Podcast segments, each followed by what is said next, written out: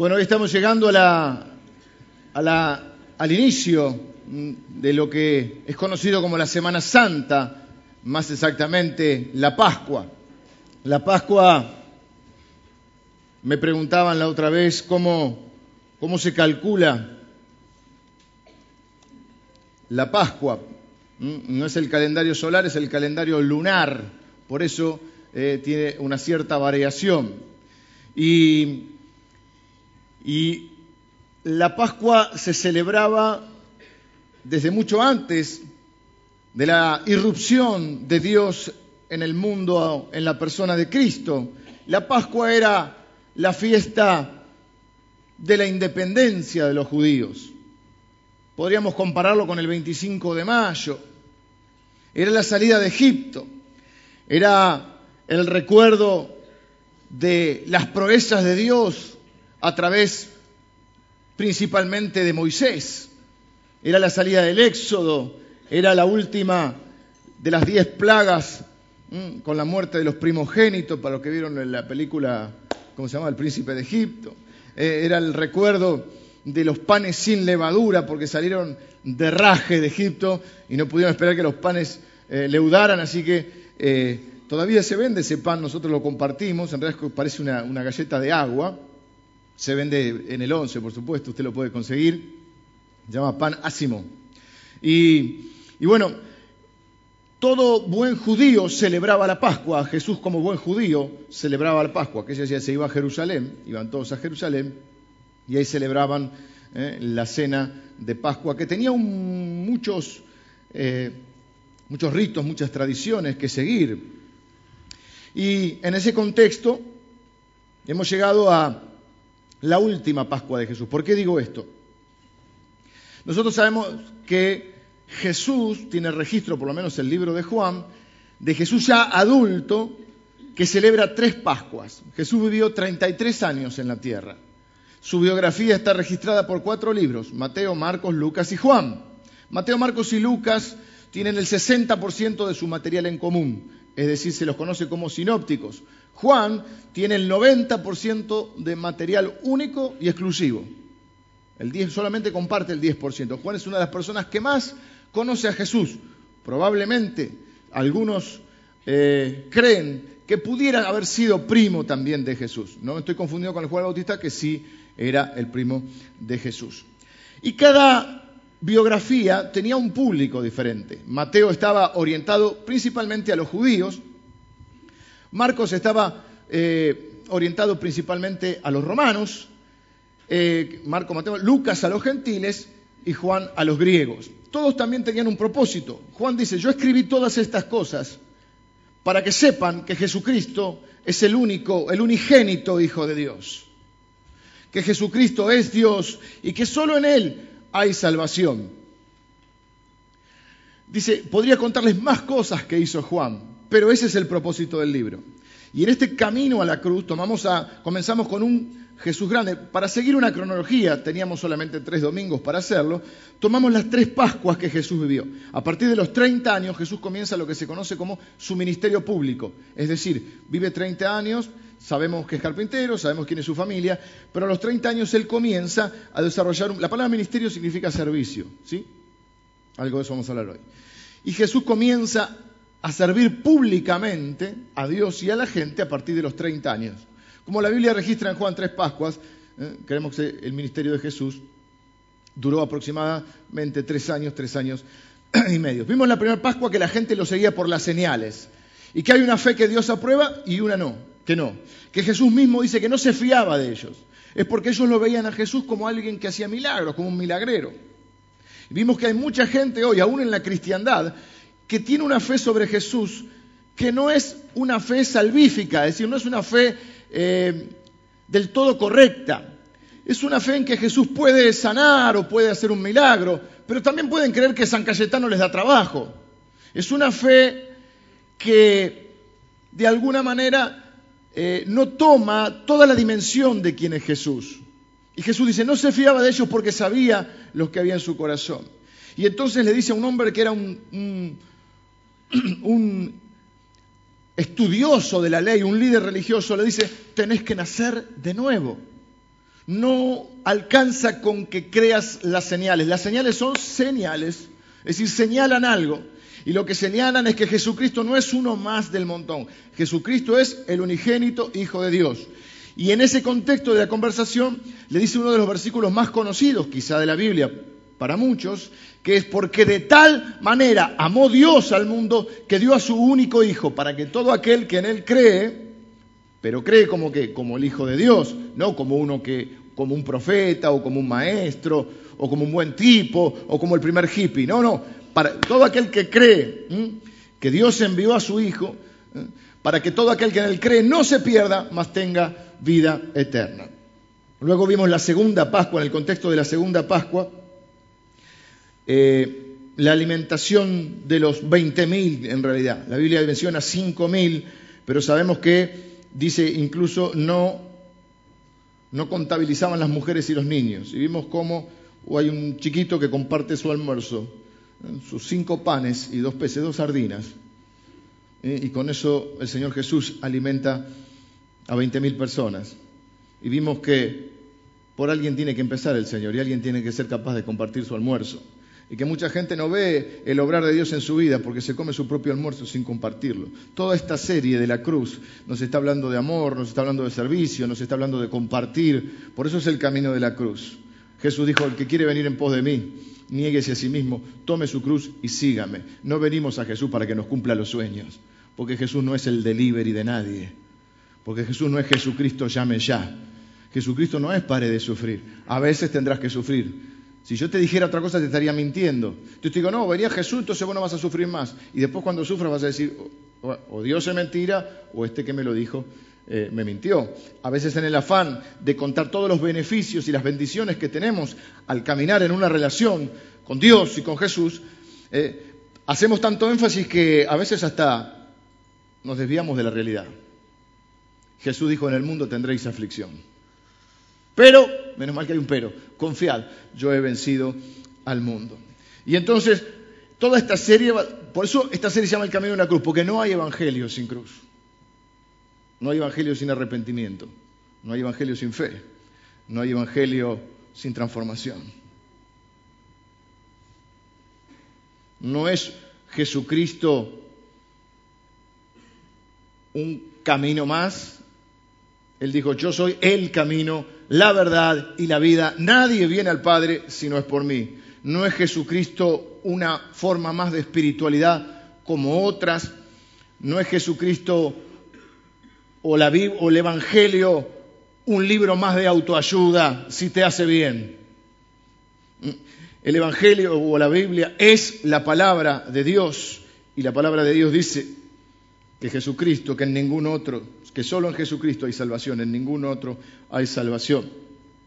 El, el apóstol Pedro, primer, para muchos primer jefe de la iglesia, él dijo, porque no hay otro nombre bajo el cielo dado a los hombres en el cual podamos ser salvos. Solo en Jesucristo hay salvación. Estoy citando palabras ¿eh? de Pedro, del apóstol Pedro.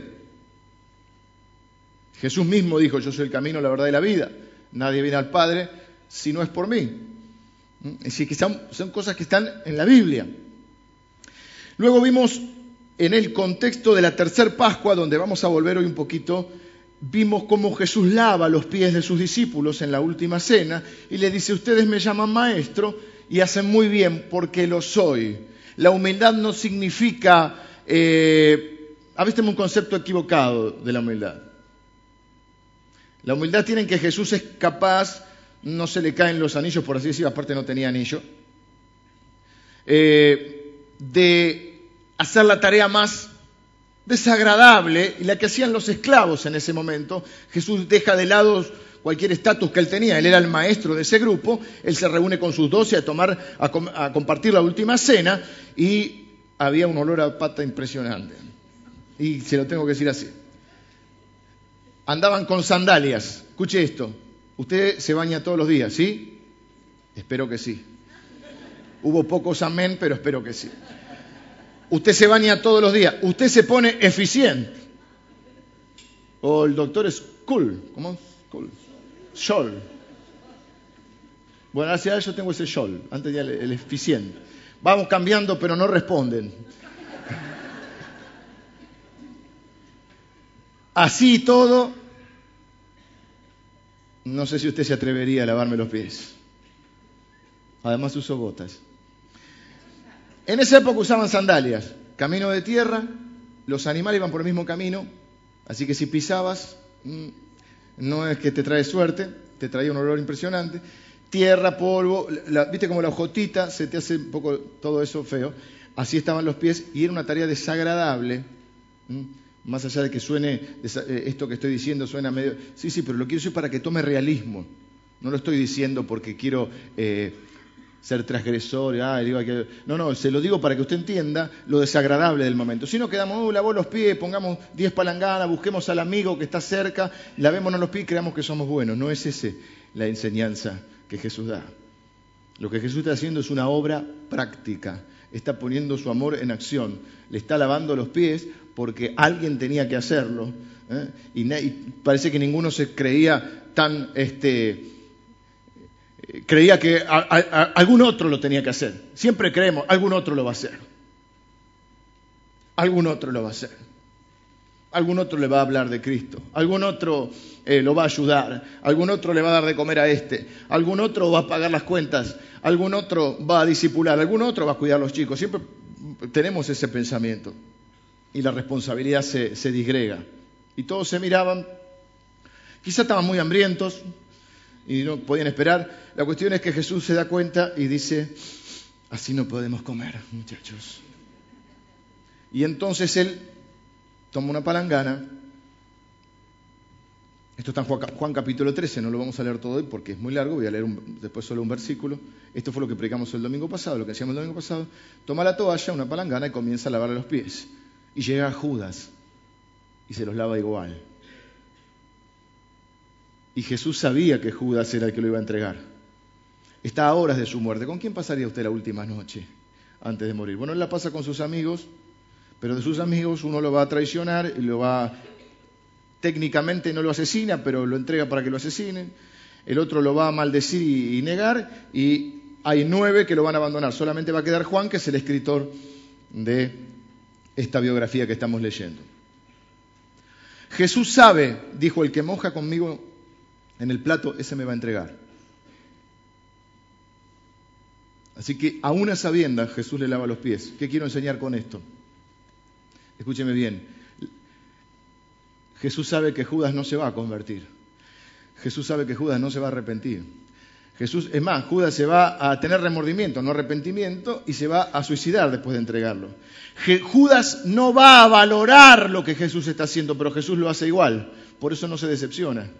Muchas veces nos decepcionamos porque hacemos algo por alguien esperando que funcione, esperamos que la persona cambie, esperando que se convierta, esperando que lo valore. Y cuando no lo valore, dice, ay, hice esto por alguien y no lo valoró. Porque lo hiciste para la persona, lo hiciste esperando algo. Jesús no espera nada. Y Jesús, ¿saben por qué es capaz de hacerlo? Porque lo hace para el Padre. Porque el Padre dijo que había que amar incluso a los enemigos. Entonces no se desilusiona porque lo hizo para el Padre. No lo hace para que funcione, para que trabaje, para que tenga un retorno esa inversión. Lo hace para el Padre y el Padre sí lo valora. Entonces cuando haces algo por alguien no esperes nada a cambio. Si si de esa manera conoce a Jesús mejor, si lo valora mejor, si no, vos sabés que hay alguien que sí lo valora y es el que te lo mandó a hacer. Porque servimos a Dios. Y Jesús dijo, ustedes me llaman maestro, lo hacen muy bien porque lo soy. Ay, uno dice, no, humilde sería, no, miren, yo soy uno más de ustedes. Eso no es humildad. Humildad es lavar los pies. Pero no es reconocer quién uno es y para qué está en esta tierra. Y Jesús dijo, ustedes me llaman maestro y hacen bien porque lo soy. Ahora, si yo soy tu maestro, vos tenés que hacer lo mismo que yo. Y esa es la enseñanza. Y lo pusimos en cosas prácticas. Bueno, después le lava Pedro. Llega Pedro y Pedro dice, ¿me vas a lavar los pies? Qué perpicaz, Pedro. Tengo una toalla, tengo una, una palangana. Vengo uno por uno. ¿Qué te parece que voy a hacer? Pero Pedro es fantástico. Para mí es el... No sé, es uno de los discípulos eh, más que uno más se puede encariñar con Pedro. Pues todo a veces lo critican a Pedro, que Pedro era esto, que Pedro era otro. Yo hice esta broma de Pedro. Pero Pedro, ojo, que Pedro fue el único, después de Jesús, el único ser humano que caminó sobre el agua. Y es el que tiene la revelación que dice, tú eres el Cristo, el Hijo del Dios viviente. Pero Pedro es el más entrañable para mí, es uno de los más queribles, quizá porque uno se identifica también, porque Pedro no tiene filtro entre lo que piensa y lo que habla, lo cual no es tan bueno. Alguien decía, no tenés que decir todo lo que pensás, tendrías que pensar todo lo que decís. Llega Pedro y Pedro dice, no, ¿cómo me vas a lavar los pies? Porque Pedro tiene el concepto de grandeza de este mundo. Acuérdense que esta, esta cena se da en el contexto de una discusión que ellos tienen de quién es el más grande, quién es el mayor, quién es el más importante. La discusión estúpida que sigue estando hoy. En cualquier ámbito está la discusión esa, hasta en el fútbol. Messi o Ronaldo. Son dos fenómenos impresionantes, los dos son millonarios, pero uno no está feliz y el otro es mejor. Entre las iglesias, a ver cuál es la, más importante, la mejor, entre los líderes religiosos. Es una discusión estúpida, para mí la discusión más estúpida del mundo. A ver, están discutiendo a ver quién es el más grande y está Jesús ahí. Decir que Jesús tiene paciencia. Jesús podría haber dicho, bueno, vamos a... Si usted está en una discusión así, usted vote por Jesús. ¿eh? Jesús podría haber dicho, bueno, ¿quién sabe quién es el más grande? A ver, el que nació de una virgen, levante la mano. El que puede hacer con estos cinco panes alimentar a 20.000 mil de un paso al frente. ¿Cómo se llama eso? Esquí acuático, ¿eh? Voy a hacer un poco de esquí acuático sin, sin los, sin los... Voy a caminar un poco por el agua. ¿Quién viene conmigo? El más grande es Él y seguirá siendo Él y es el más grande en esta iglesia y es el más grande en este mundo. ¿Qué discutimos? ¿Qué discutimos los líderes religiosos? A ver quién es el más importante. Acá lo único importante es Él. El apóstol Pablo, que sí era un tipo bastante importante, escribió en medio Nuevo Testamento. Todo el mundo conocido, hasta ese momento dice, el mundo conocido lo he llenado del Evangelio de Cristo, pero él dice, yo no sé otra cosa, me propuse no saber otra cosa que a Cristo y a este crucificado. Me gustó el Papa el otro día, dijo, eh, no importa el sucesor de Pedro quién es, importa Jesucristo. Y tenemos que ir, recorrer y hablar de Jesucristo, si no esto va a ser una ONG. Lo escuchó la hermana también. Y quien no lo escuchó está por todos lados ahora, ¿no? Bueno, sigo. Bueno, Juan el Bautista, Jesús dijo, Juan el Bautista, no hay un hombre nacido de mujer más grande que Juan el Bautista. Y él dijo, sí, sí, pero yo comparado con Jesús no le puedo atar el calzado. Y entonces los seres humanos discuten a ver quién es el más grande. Entonces viene, claro, con ese concepto de grandeza, cuando Jesús le va a lavar los pies, Pedro dice, no, ¿cómo va a lavar los pies? No poder. Si no te lavo los pies, no tenés parte conmigo. Es una, eh, diríamos, una metáfora, una comparación, una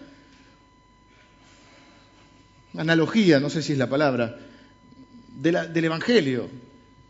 La Biblia dice que todos somos pecadores, estamos sucios por el pecado. Y que necesitamos que el Señor nos limpie. Y dice la Biblia que la sangre de Cristo nos limpia de todo pecado.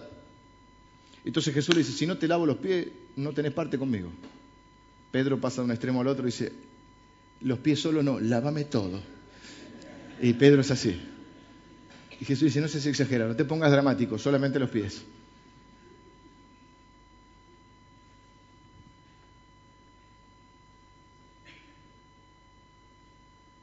En ese contexto, Jesús les enseña cuál es la verdadera grandeza. Y hay palabras que van perdiendo el significado por, por el uso. Por ejemplo, la palabra Señor, antes de decir Señor, bueno, la Biblia dice que Jesucristo es el Señor. Pero hoy te dicen, Señor tiene hora. Y cuando te dicen Señor tiene hora es que ya te pusiste grande. Es el primer shock. Cuando viene un nene chiquito y te dice Señor tiene hora, y dices, soy un viejo. El tango dice, cualquiera es un señor. Lo mismo pasa con algunas palabras. Entre nosotros, la palabra hermano. La palabra hermano quería dar un, todo un significado. La Biblia habla de la familia de la fe. ¿Qué son tus hermanos? Acá están mis hermanos. Yo cuido de mis hermanos, defiendo a mis hermanos, no hablo mal de mis hermanos. Pero hoy, hermano, es porque y no nos acordamos el nombre. ¿Cómo le va, hermano?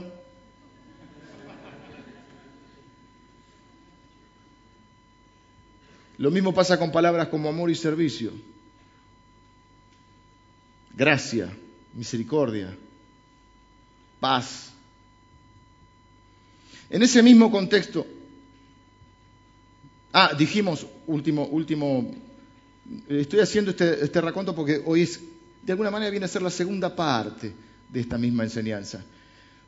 Yo, no está mal, no estoy diciendo que esté mal, podría ser un, acto simbólico, poner un par de palanganas, lavar los pies. hay, hay, un montón de, iglesias que, tienen esa, esa, tradición y no está mal, no estoy eh, en contra de eso. Digo, lo que no es lo que yo quiero hacer hoy, porque no quiero esa enseñanza, no quiero que poner unas palanganas y vos busques a alguien que te cae bien o que crees que tiene los pies más limpios, le lave los pies y salgamos de acá diciendo qué buenos que somos todos. No, dijimos que eso fue un acto de amor, un acto de servicio. Entonces dijimos que lavar los pies hoy es que vos tengas actos de servicio. Que aproveches las oportunidades sagradas que Dios va a poner delante tuyo. Por ejemplo, llega tu esposa o tu esposo, cualquiera de los dos, de un mal día, frustrado a tu casa, porque las cosas no salieron como esperaban. Y no necesita que vos le recites el Salmo 121. Quizás sea mejor que vos le digas, sentate, te preparo un café, deja que hoy cocino yo o hoy pedimos comida. Eso es lavar los pies. Lavar los pies es que una hija o un hijo amado de esta, de esta iglesia y de, de su familia diga, deja mamá, hoy los platos los lavo yo. Y ahí ya estamos en un avivamiento y el Señor Jesús viene en sí pronto. Un acto de servicio es que tu compañero de, de, trabajo se le rompió el auto y vos te levantés un rato antes para ir a buscarlo. O le saques los pibes de la escuela. Le retires los chicos de la escuela. Eso es lavar los pies.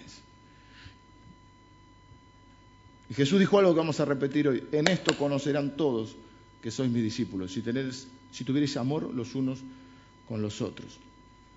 El escritor de Narnia, mucha gente no sabe que era un gran teólogo, Lewis o Lewis. Hay una película sobre la vida de él, que no me acuerdo cómo se llama. No es Tierra de Sombras, ¿no? Es otra.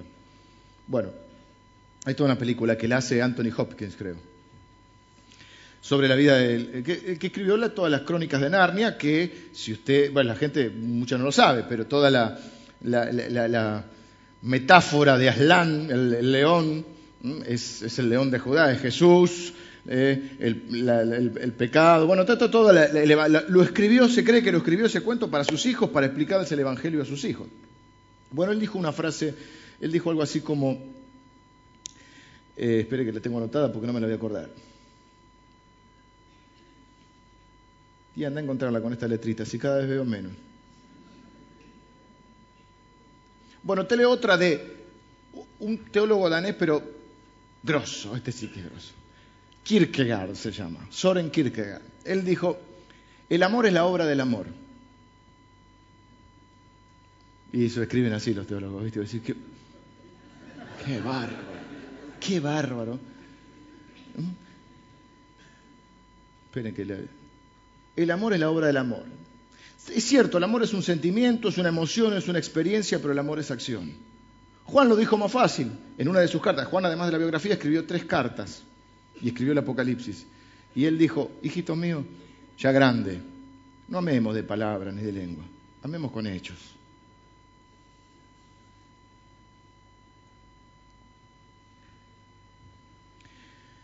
Y bueno, podríamos poner más ejemplos de esto. Pero yo quiero hoy, porque Jesús continúa y dice algo en Juan también capítulo 13, pero en el versículo 34, solo tengo tiempo para el 34.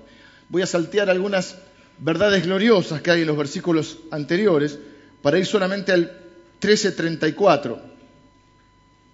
Y dice, un mandamiento nuevo os doy, que os améis unos a otros como yo os he amado que también os améis unos a otros.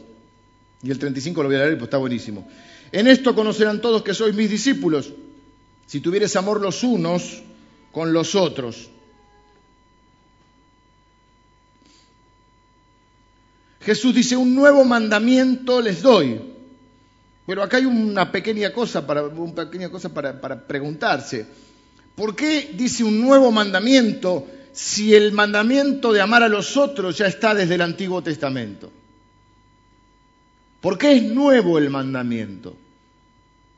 Un nuevo mandamiento, ámense unos a otros. Pero yo encuentro que en Levítico capítulo, no lo vamos a buscar ahora, pero en hice la letra muy chica del apunte. En Levítico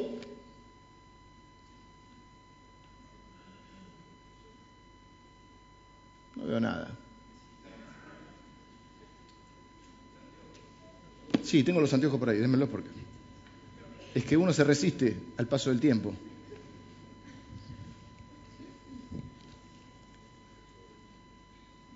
Y encima me acerco, ¿viste?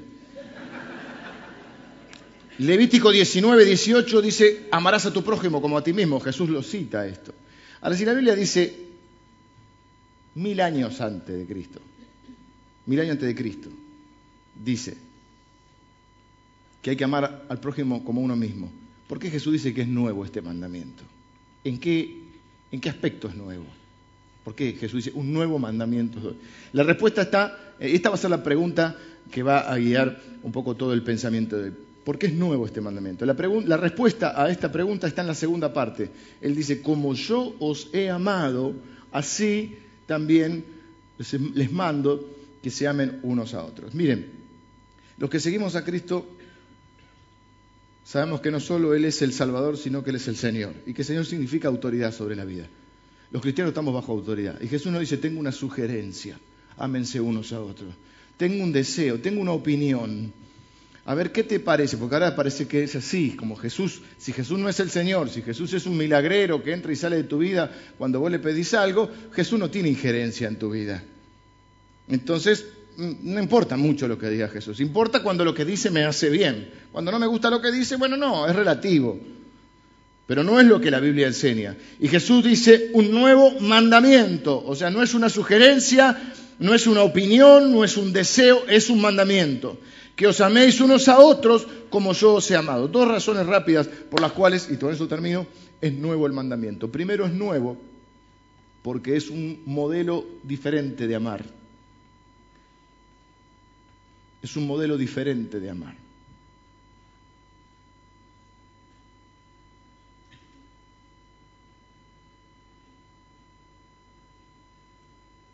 Ahí está lo que les iba a contar de Lewis, el de la Narnia. Él tiene un libro que se llama, como, habla como de, cuatro tipos de amor. No es el del lenguaje del amor, que algunos conocen, ese es otro. Y él dice que existe el amor necesidad y el amor regalo. Y dice que el amor de Dios es el amor regalo. El amor necesidad es el que estamos acostumbrados en los parámetros de este mundo. Amamos a alguien porque nos hace sentir bien los enamorados dicen, yo es que me siento también, no puedo vivir sin vos. Es decir, yo te necesito. Son palabras como que dicen, bueno, te amo porque a mí me producís un beneficio. Antiguamente, bueno, acá ya hemos enseñado que no debe ser así, pero antiguamente se escuchaba la frase, por ahí todavía, si te portás bien te quiero. O algunos decían, si, al si te portás mal, el abuelito no te va a querer. El abuelito una mala persona.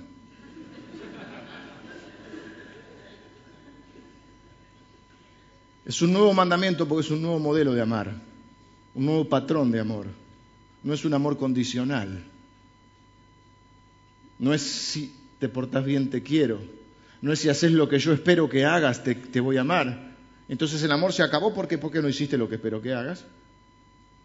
Entonces he visto amistades romperse, matrimonios romperse, relaciones romperse, porque el otro no hacía lo que vos esperabas que hiciera.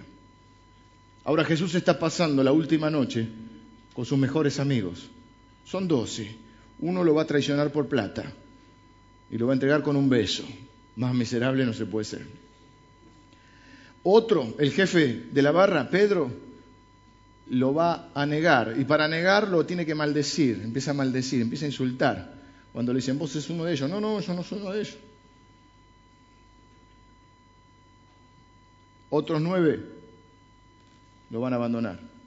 Todos os escandalizaréis de mí esta noche, dice Jesús. Sin embargo, Jesús pasa la noche con ellos y los ama. Y ese es un tipo de amor diferente, es un modelo de amar. Ese es un amor regalo donde yo te amo sin exigencias, sin expectativas de retorno. Se trata de una alianza y no de un amor contractual, donde hay casi un contrato, donde hay términos. Si vos cumplís esto, te voy a amar. Cuando lo dejas de cumplir, te dejo de amar. Se da libremente, con gracia, con felicidad, sin esperar devolución alguna. Y acá lo tenemos a Jesús lavando los pies de los que lo van a abandonar. Y se necesita mucho coraje y mucho valor para amar así. Porque tenemos una visión romántica del amor y de la amistad. ¿Vieron cuando es el día del amigo? Comienzan a regalarte esos, esas tarjetas. El amigo es, y el amigo es más que Cristo. El amigo es el que nunca fa. Somos personas, dijo, si nos fallamos a nosotros mismos. Pero hay una idealización del amor.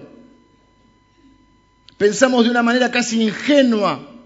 Estamos en un mundo de pecado, por lo tanto todo está relacionado con esa imperfección y ese pecado.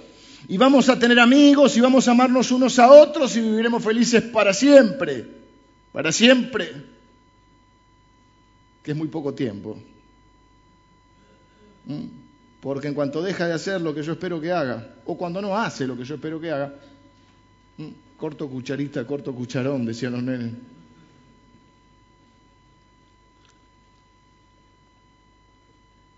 Lo que quiero decir es que la amistad es dolorosa, el amor es doloroso. Creo que fue Teresa de Calcuta que decía hay que amar hasta que duela. Sus amigos lo van a matar, lo van a abandonar, lo van a negar y Él va a resucitar para volver a amarlos. Y en cierta manera, figurativamente, tus amigos te van a matar, tus amigos, otros te van a abandonar, algunos te van a traicionar y vas a tener que resucitar para amarlos. Ese es el modelo de Jesús. Por eso es un nuevo mandamiento. Porque el mandamiento de amarse ya estaba mil años antes, pero él dice, tengo un nuevo mandamiento, que os améis, pero no de cualquier manera, con este patrón, como yo os he amado. ¿Y cómo ama? Incondicionalmente. ¿Cómo ama? Eternamente. ¿Cómo ama? Poniendo su vida por ellos. Nadie tiene más amor que este, que el que pone su vida por sus amigos. Le llama amigo. En el último momento, cuando Judas viene, cada vez le tengo más bronca a Judas. Pero está bien, alguien tiene que hacer el trabajo sucio. ¿Seré yo, Señor? Sí, seré yo, Señor, le decía. Le da un beso. Podría haber elegido otra forma, señalarlo de al lado, sino al que yo le dé un beso, ese es. Y el Señor le dice, amigo, ¿a qué vienes? ve que no tiene, ve que no, no tiene perdón. amigo, ¿a qué vienes? y le dice con un beso entregas al maestro. No sé por qué me acordé de una canción, no sé, también la cantan varios, que dice, muchas veces me mataron, muchas veces me morí, sin embargo estoy aquí resucitando.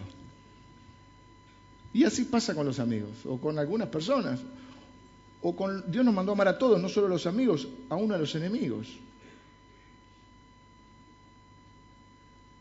Y muchas veces uno tendrá que tomar esta actitud. Y ese amor se muestra en acciones. O sea, hay una actitud de amar y hay hechos concretos. La segunda cosa por la cual es nuevo este mandamiento es porque Dios no te va a pedir nunca algo que no puedas hacer. Hay una, cosa que no sé exactamente si está en la Biblia, pero por lo menos es la experiencia que me ha tocado vivir, es que Dios nunca te pide algo que Él no te capacite para hacer y nunca te pide algo que Él no haya hecho. Y eso creo que es lo que hace un buen maestro o un buen líder. Vos no le podés pedir a la gente que haga algo que vos nunca hiciste. Vos no podés llevar a alguien a un lugar donde nunca fuiste. Por eso es líder, por eso va adelante.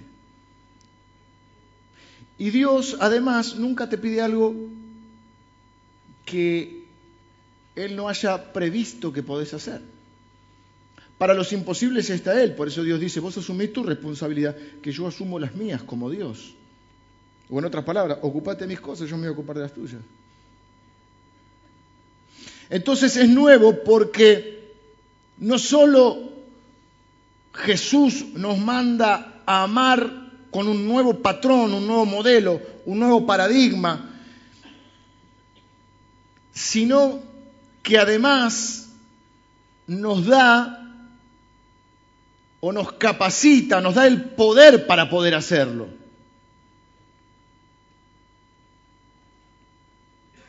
Lo voy a explicar con Juan 15, que está ahí nomás.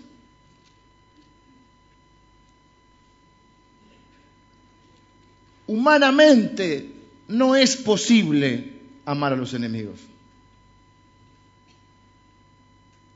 Humanamente no es posible perdonar ciertas cosas.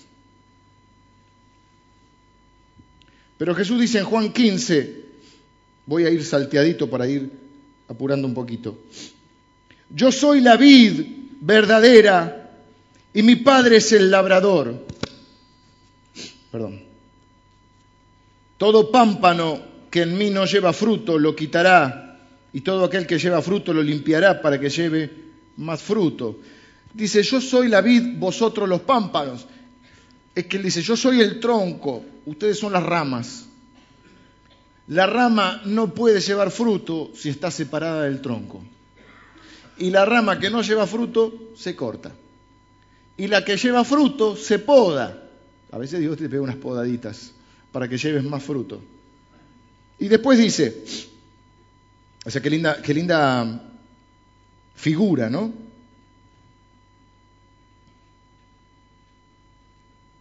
Versículo 5, yo soy la vida y vosotros los pámpanos, el que permanece en mí y yo en él, este es el que lleva fruto, porque separados de mí, ¿qué pueden hacer? Nada. El que en mí permanece, que en mí no permanece será echado fuera como pámpano y se secará y lo recogen y lo echan en el fuego y arden. Versículo 7, si permanecéis en mí y mis palabras permanecen en vosotros, pedid todo lo que queréis y os será hecho. Versículo 8, en esto es glorificado mi Padre, en que llevéis mucho fruto y seáis así mis discípulos. Como el Padre me ha amado, así también yo os he amado. Permaneced en mi amor. Versículo 12 vuelve a repetir, este es mi mandamiento, que os améis unos a otros como yo os he amado. Nadie tiene mayor amor que este, que uno ponga su vida por sus amigos. Jesús dijo que la clave de su amor era su relación con el Padre, que Él permanece en el Padre y que nosotros tenemos que permanecer en el Hijo. Como el Hijo permanece en el Padre, si nosotros, no me permitan que lo repita porque me voy a trabar, pero lo digo una vez, él, dice, yo permanezco en el Padre. Si el Hijo permanece en el Padre y nosotros, dice, permaneced en mí. Si vosotros, o sea, si nosotros permanecemos en el Hijo y el Hijo, como el Hijo permanece en el Padre, nosotros permanecemos en el amor del Padre. Me costó. Yo y el Padre uno somos, dice Jesús. Yo permanezco en Él. La clave para que yo pueda hacer esto, dice Jesús, es que yo permanezco en el Padre. Ustedes tienen que permanecer en mí. Si ustedes permanecen en mí, dice Jesús, el amor del Padre va a permanecer en ustedes. ¿Y cuál es el amor del Padre? Dios, romanos, Dios muestra su amor para con nosotros en que siendo nosotros pecadores, Cristo murió por nosotros. No murió porque éramos lindos, aunque algunos somos bastante lindos, no murió por eso no murió porque éramos buenos, sino que murió a pesar de que éramos malos. Es más, murió por eso.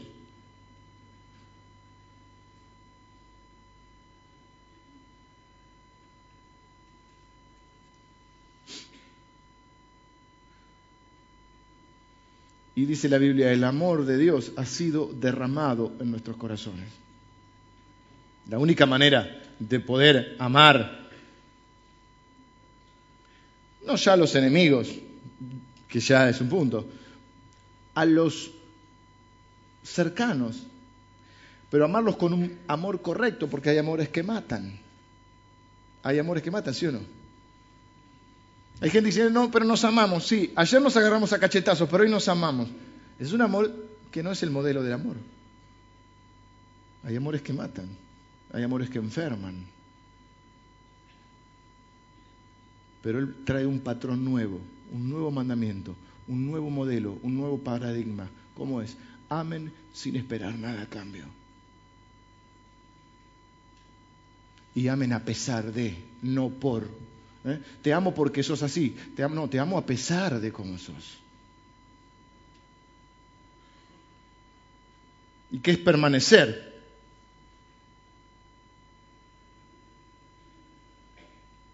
Es decir, las dos novedades, estoy resumiendo, vengan los músicos, es, no solo Jesús nos dice de qué forma hay que amar, sino que nos da el poder para amar así. Porque separados de mí, ¿qué pueden hacer? Nada. Por eso el apóstol Pablo dice, todo lo puedo en Cristo, que me fortalece. ¿Qué es permanecer en Él? Es confiar en Él, es caminar con Él, es confiar que Él va a suplir todas mis necesidades. Entonces yo puedo estar abocado a suplir las necesidades de otros. Es matar el egoísmo, es matar la soberbia, es matar la envidia. Jesús dijo, esto es lo que sucede en este mundo. Jesús habla mucho de un mundo y habla de un reino. Ayer me leía, mi hermano me leyó una frase, creo que era de Kierkegaard esa que me leíste, que dice, cuando un tirano muere, su reino termina, pero cuando un mártir muere, su reino empieza. Jesús es mucho más que un mártir. Y Jesús habla un contraste entre los parámetros de este mundo, a veces se llama de este siglo, y los parámetros del reino de Dios. Y dice, ustedes saben que en este mundo la gente busca tener una posición, busca ser conocido, busca ser famoso, busca tener una estar en eminencia para servirse de esa posición. Busca ese lugar para ser servido. Busca ese lugar para ser beneficiado. Los gobernantes de las naciones, dice, se enseñorean sobre ellas y les gusta que los llamen bienhechores. Se sirven de los demás, buscan llegar a un lugar para servirse de los demás. Dijo, pero entre ustedes no va a ser así. El que quiera ser grande, no hay problema en querer ser grande. ¿Mm? Tendrá que serse el más pequeño. El que quiera ser el líder, tendrá que ser el que sirve, porque yo que soy el líder, estoy como el que sirve, dijo Jesús. Y le lavaba los pies al muchacho. Y le dijo, ustedes me dicen maestro, es verdad, yo soy el maestro. Entre otras cosas. Porque es el maestro, el Señor, el Salvador. Y si ustedes son mis discípulos, tienen que hacer lo mismo. Y no es una opción. No es una opción amar. Pero hay que saber amar. Porque hay gente que amando lastima. Pero Dios nunca te va a hacer daño, porque su amor es perfecto, es eterno, es incondicional. Él no ama por, Él ama a pesar. Y ese amor no sirve con palabras solamente. Yo no puedo, yo amo a mis hijos más que nada en el mundo. No puedo decirle, hijo, te amo, nos vemos cuando te recibas de la secundaria. Tiene 10 años. Mi amor se muestra en acciones diarias. Amo a mi esposa, amo a mis padres, a mis hermanos, amo a esta iglesia, los amo a ustedes. Pero la forma de que eso no quede en palabras es con hechos. Y esos hechos son una palabra que también ha quedado un poquito fuera, que es, de, o ha perdido un poco el sentido, que es servicio. Jesús dijo, en esto conocerán todos que son mis discípulos. La gente quiere ser conocida. Nosotros tenemos un amigo, me acordé cuando estaba leyendo esto, que cuando íbamos a las fiestas o a los a los lugares que había gente, se hacía el conocido. Siempre hay uno en el grupo. Entonces él entraba y y nosotros que estamos ya lo conocíamos, que era así, decíamos, se hace el conocido, este. Se hace el conocido. La gente quiere ser conocida. Se meten en una isla, eh, en un reality, para ver quién es más conocido. Se meten en una casa, se pelean, se aman, se pelean, se vuelven a amar, como la canción. Eh, discuten, van al, iba a decir el conservatorio, ¿no? ¿Cómo se llama? El confesionario. Y salen de ahí y los tipos firman autógrafos. La pregunta es, ¿qué hiciste? ¿Tuviste algún descubrimiento científico? ¿Ganaste alguna medalla en los Juegos Olímpicos? ¿Compusiste al menos una canción que nos, nos enamora? No, dice, soy conocido. La gente le pide autógrafo a cualquiera. Si estuvo en la tele es conocido. Hay gente que en la desesperación por, por ser conocido dice, yo me acosté con Luis Miguel. No, no, no, fui yo, dice la otra. Mentirosa. Se empiezan a pelear, ¿vieron? Una cosa de loco. Antes se trataba de ocultar las cosas que no estaban muy bien vistas. Ahora, ahora es para ser conocido. No hay problema en ser conocido. Tampoco debe ser un fin en sí mismo. Quizá la pregunta es, ¿por qué vas a ser conocido?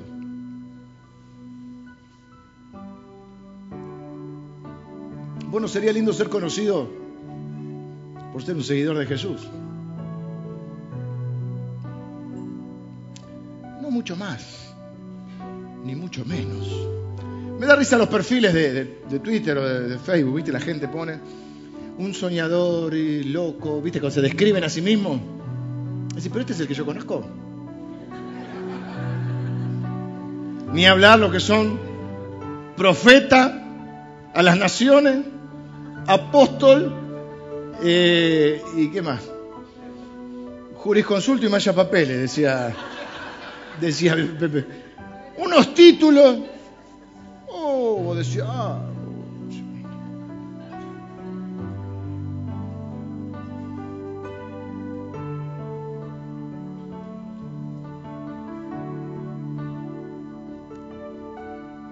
Jesús dice, en esto van a ser conocidos como mis seguidores. Y vuelvo al tema. Me gustaría ser conocido, no me gustaría ser conocido, muy conocido no me gustaría ser, pero si me gustaría ser conocido por algo es por ser un seguidor de Cristo. Que la gente diga, este es un seguidor. La palabra cristiano primero fue una palabra peyorativa. Cuando se le llamó cristianos era una palabra peyorativa. Era un mote, una burla. Hoy debería ser un honor, pero también ha perdido fuerza. Y todo el mundo se dice cristiano, no todo el mundo sigue a Cristo. No todo el mundo al menos intenta o quiere o anhela ser como Él. Y hermanos, seremos conocidos como seguidores de Él si hacemos lo que Él hizo. Si amamos como Él amó y servimos como Él sirvió porque no están disociadas el amor y el servicio, porque el servicio es la parte de la acción del amor. Y a mí me gustaría que esta iglesia fuera conocida por eso. Quizá nos conocen por el edificio, que está bastante bonito, por cierta excelencia en algunas cosas. A veces nos conocen, a veces somos tristemente célebres. Pero mi deseo de corazón y mi oración es que esta iglesia sea conocida por el amor y el servicio. Parafraseando al Papa, si nosotros no tenemos amor y servicio, somos una ONG. Y hay ONG que sirven. Pero nosotros no somos una ONG. Somos una iglesia. No somos el ministerio del pastor Leo. Por eso no está mi foto en la puerta. Quedaría bien, ¿no? el ministerio no está mal, es el ministerio que decir eh, servicio. Pero es el ministerio de la iglesia. Todos somos la iglesia. Y entonces, ¿cómo la gente va a ver si nos amamos y nos servimos? Bueno, cuando nos amemos y nos sirvamos. La gente dice, mira cómo se ayudan, mira cómo se defienden, mira cómo se cuidan, mira cómo se aman.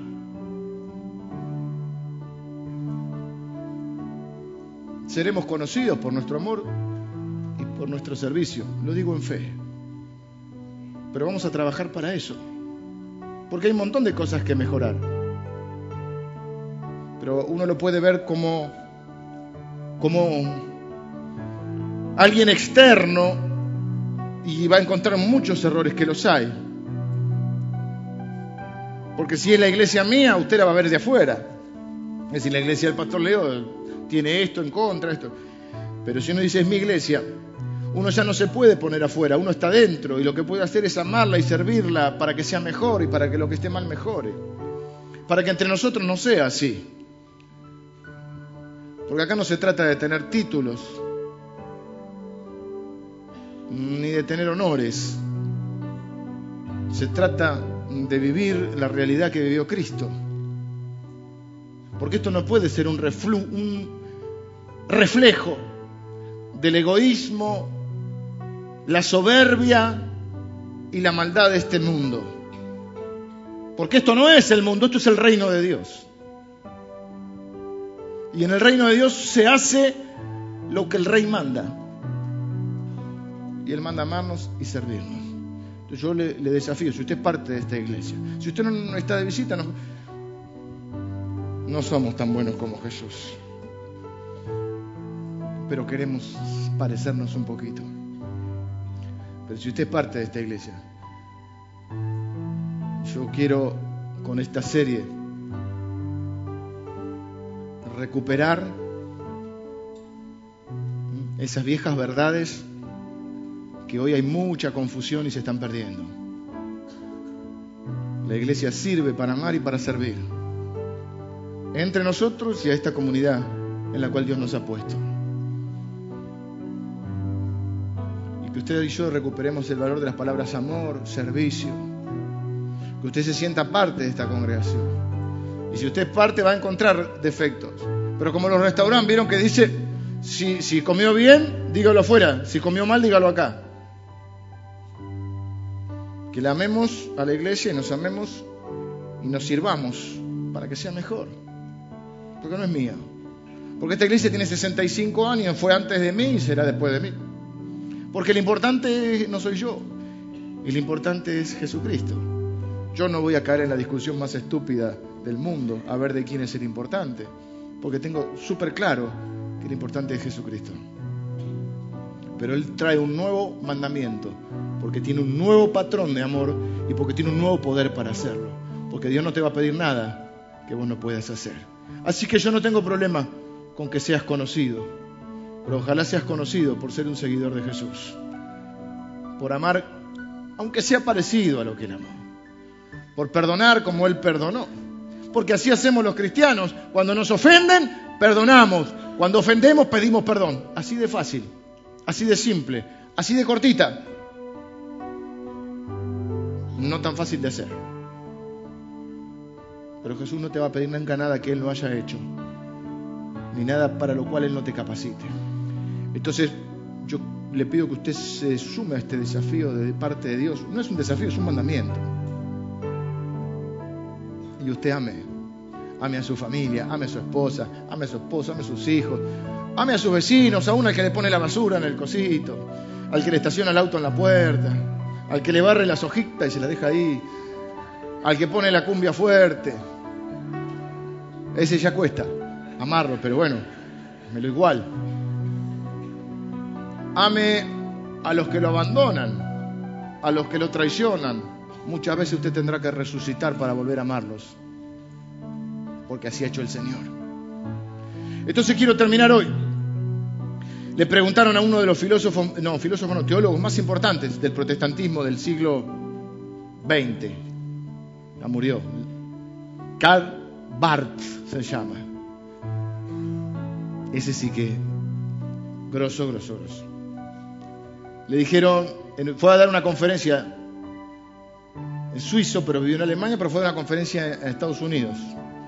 Toda la universidad escuchándolo y una estudiante pregunta bien americana, ¿cuál fue el pensamiento más grande que tuvo en su vida? A Karl Barth, que es uno de los teólogos donde se basa muchas de, las cosas que nosotros eh, proclamamos, ¿no? Él dijo, el pensamiento más profundo y más grande que tuve es, y citó un viejo himno que alguno quizá conozca, él dijo, Cristo me ama, lo sé porque la Biblia dice así. Ese es el pensamiento más grande y profundo que puede haber en nuestra vida. Y dice la Biblia que con ese amor que Él nos amó, nos tenemos que amar unos a otros. Para que esta iglesia sea diferente a este mundo, donde privan el egoísmo, la soberbia, la indiferencia, la intolerancia, donde todo tiene que ser como yo digo y si no, no te amo más. Para volver a la vieja verdad o al viejo nuevo mandamiento del Señor. Jesús dijo ejemplos he dado. Y dice la Biblia, yo no lo leí, pero lo voy a leer ahora, cuando antes de lavar los pies, el capítulo 13 comienza diciendo, antes de la fiesta de Pascua, sabiendo Jesús que su hora había llegado para que pasase de este mundo al Padre, sabía que iba a morir, como había amado a los suyos que estaban en el mundo, los amó hasta el fin. Así amó el Señor, hasta el fin. Así será, hermanos, así seremos conocidos en este lugar. No por nuestra excelencia, lo cual es bueno, no por que estamos siempre haciendo algo nuevo, lo cual también es bueno, no por, por un montón de cosas lindas que la iglesia pueda tener. Seremos conocidos por nuestro amor y por nuestro servicio. Entonces no nos conocerán como el ministerio del pastor Leo, nos conocerán como los seguidores de Jesús. Amén. Vamos a orar. Señor, te doy gracias por tu palabra en esta, en esta mañana. Padre, mucha gente recuerda tu entrada triunfal a Jerusalén, conocido como Domingo de Ramos. Señor, pero mucha de la gente que, que festejó tu llegada a Jerusalén, mucha gente que que gritó, Osana, bendito el que viene en el nombre del Señor, pocos días después estaba gritando, crucifícale. Señor, mucha gente tiene poca memoria. Pero tú nos enseñaste a que hiciéramos estas cosas en memoria de ti. Señor, que no nos olvidemos jamás lo que has hecho por nosotros. Tu clase de amor incondicional y eterno. Señor, yo quiero bendecirte y darte gracias porque me has amado.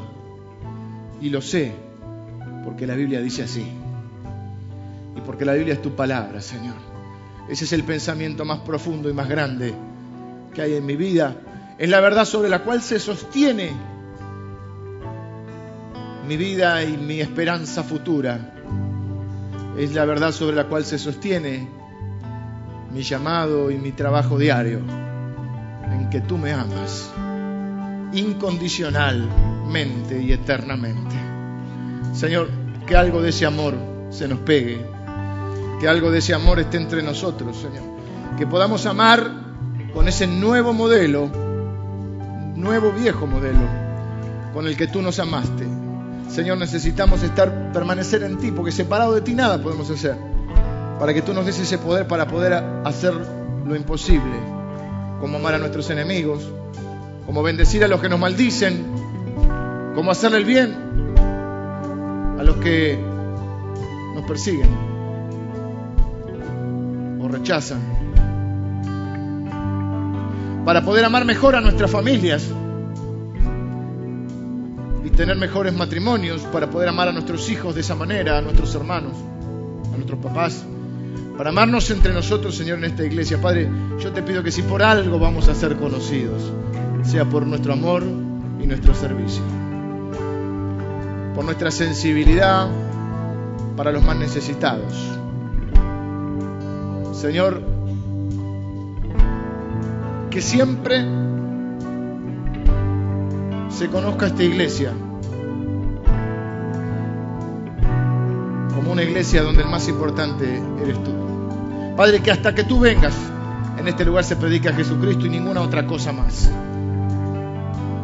Señor, que podamos ser también en esta comunidad que estamos, siervos de nuestros conciudadanos, que podamos bendecir a los que sufren, suplir a los necesitados y mostrar tu amor. Gracias Señor por este nuevo mandamiento. Y Señor, gracias porque ejemplo nos diste. Diste tu vida por nosotros. Señor, gracias porque entrando a esta semana crucial en la historia del cristianismo, vamos a celebrar que nos amaste hasta el fin. Con amor eterno e incondicional. Gracias Señor porque nos servís cada día.